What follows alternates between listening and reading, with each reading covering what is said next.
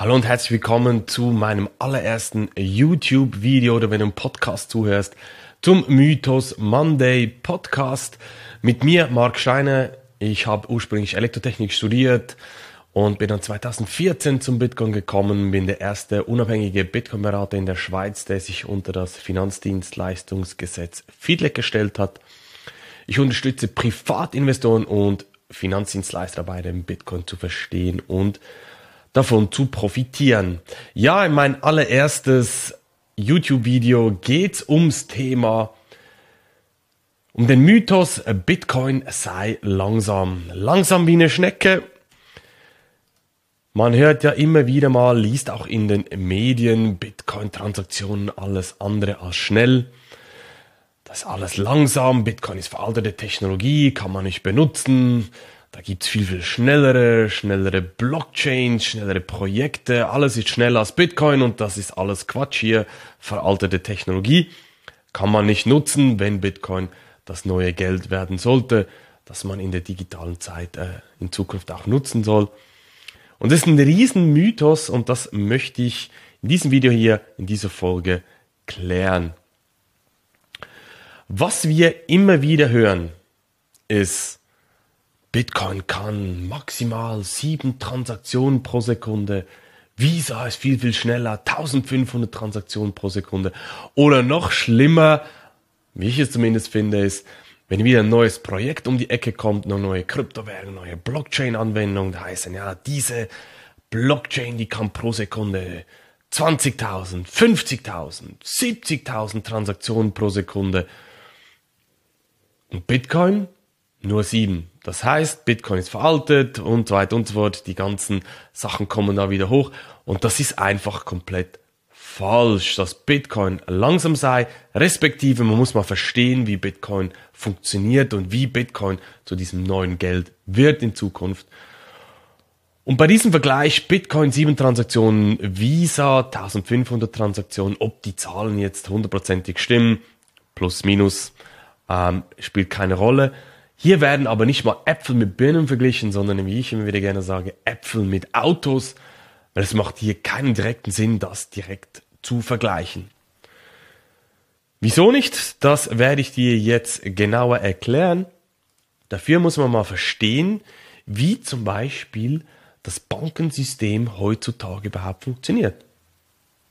Bitcoin möchte ja das neue Geld sein, neues Geld werden, je nachdem, El Salvador, das erste Land, hat schon auf den Bitcoin-Standard gewechselt quasi. Und deshalb ist es wichtig, mal zu verstehen, wie funktioniert überhaupt heutzutage unser Bankensystem. Wie das Internet auch, wie jede Technologie sozusagen auch, gibt es verschiedene Schichten, die aufeinander aufbauen. Nicht alles wird in einem Guss auf einem, in einer Schicht, auf alles aufs Mal an einem Ort verarbeitet, sondern man spezialisiert sich in, so, in sogenannten Layern auf verschiedene Funktionen. Was meine ich genau damit? Stell dir mal eine Kirschtorte vor, eine Kirschtorte, die ist auch nicht einfach ein Haufen Kirschtorte, sondern die ist auch in Schichten aufgebaut. Du hast einen schönen leckeren Boden, der ja, Biskuit ist oder so und dann kommt oben drauf die Creme und dann kommt die, die Dekoration oben drauf und das ist eine schöne, schöne Torte, die schön ausschaut, die gut, gut schmeckt und so weiter. Also die verschiedenen Schichten, die ihre individuellen ähm, Bereiche sehr, sehr gut abdecken. Und das ist im Bankensystem auch so. Du musst dir vorstellen, die unterste Schicht, die stabile, das Fundament vom Geldsystem, das sind die Zentralbanken kann nicht bankrott gehen sozusagen, aber es ist das Fundament, das geht nicht kaputt. Über diese stabile Einheit, auf diese stabilen Einheit wird das ganze System dann aufgebaut. Also stell dir mal vor, die unterste Schicht, wie beim, bei der Kirschtorte, der Biskuit, ist sozusagen die FED, die Zentralbank, nehmen wir mal das amerikanische Beispiel, die FED, die Federal Reserve. Dann hast du auf der zweiten Schicht obendrauf sozusagen die Geschäftsbanken. Die haben ja wiederum irgendwo ein Bankkonto. Und zwar bei der FED, bei der Zentralbank. Das heißt, unterste Schicht FED, oben kommt eine Schicht obendrauf, das sind die Geschäftsbanken. Und on top bei den Geschäftsbanken nochmal eine Schicht höher, sozusagen auf Schicht Nummer drei, auf Englisch auf Layer Nummer drei, kommen dann Anwendungen wie zum Beispiel Visa, PayPal, die haben ja wiederum ein Konto bei einer Geschäftsbank. Vielleicht auch bei zwei, aber grundsätzlich einfachheitshalber nehmen wir jetzt mal an, Visa oder PayPal, die brauchen auch ein Bankkonto, haben also bei einer Geschäftsbank ein Konto. Und so bauen sich die Schichten aufeinander auf. Und diese Schichten kommunizieren auch anders miteinander. Das heißt, die Zentralbank kommuniziert mit den Geschäftsbanken über das sogenannte Fedwire-System jetzt in Amerika. Das ist die unterste Schicht, Layer 1, Schicht Nummer 1, der Biskuit bei der Torte sozusagen. Über dieses Netzwerk gleichen sich die Geschäftsbanken mit der Fed ab und da laufen gewisse Transaktionen drüber. Das muss natürlich nicht immer sofort jede Sekunde weiß ich was passieren, sondern da gibt es einfach, es muss stabil sein. Das Netzwerk muss funktionieren für die Geschäftsbanken und die Fed. So ganz vereinfacht gesagt. Die Geschäftsbanken wiederum, die haben auch Konten untereinander. Die gleichen sich auf ihrem Level ab, auf ihrem Layer. Das ist das Clearinghouse-System sozusagen in, in, in Amerika, die Schicht Nummer zwei und eben obendrauf auf Schicht Nummer drei kommen dann die Anwendungen Visa, PayPal, die sind ja wiederum eigene Netzwerke, die sie nutzen. Das heißt, du, du, du kommunizierst jetzt nicht vom Visa-Netzwerk ins PayPal-Netzwerk und umgekehrt, sondern du hast die einzelnen Silo-Netzwerke sozusagen. Und jede Schicht hat ihre Eigenschaften, ist besser für das oder schlechter für jenes. Und das ist wichtig zu verstehen.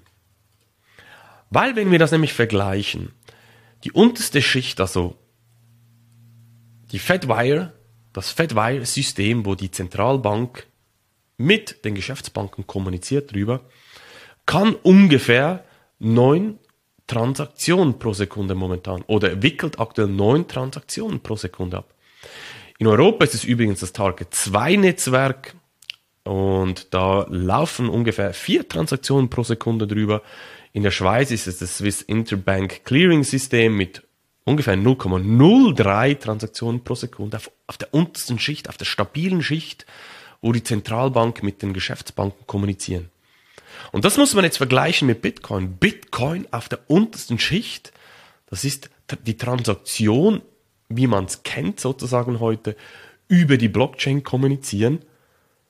Und da kann Bitcoin ja ungefähr sieben Transaktionen pro Sekunde, ist also schon schneller wie das Swiss Interbank Clearing System oder schneller als Target 2 in Europa und ungefähr gleich schnell wie das amerikanische Fedwire. Das heißt, wenn man die Schichten miteinander vergleicht, Bitcoin auf der untersten Schicht ist gleich schnell wie die unterste Schicht bei den Zentralbanken, beim heutigen ähm, Bankensystem. Visa, wie gesagt, ist auf Layer 3 die dritte Schicht.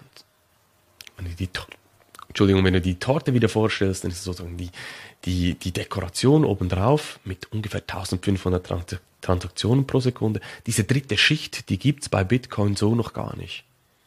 Bei Bitcoin haben wir die zweite Schicht on top auf der Blockchain sozusagen aufgebaut ist, das Lightning-Netzwerk, auf das gehe ich hier nicht im Detail ein. Wenn dich das interessiert, dann komm doch auf mich zu.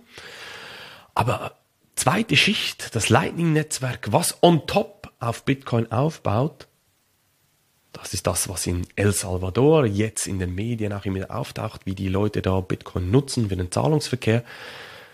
Die zweite Schicht, die kann jetzt schon mehr als die 1500 Transaktionen von Visa. Das heißt, auf Schicht Layer Nummer 2 ist Bitcoin bereits schneller als Visa auf der Schicht Nummer 3. Und je höher du in der, in, in der Schicht kommst, je höher der Layer ist, desto abstrahierter bist du vom, vom, vom, vom Basislayer, vom Fundament und desto effizienter und schneller bist du auch.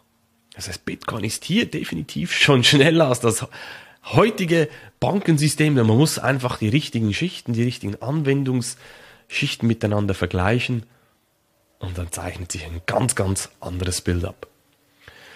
Was ich zum Schluss auch noch mitgeben möchte, ganz wichtig zu verstehen, stell dir mal einen Tanker vor, das ist ein Bitcoin-Block.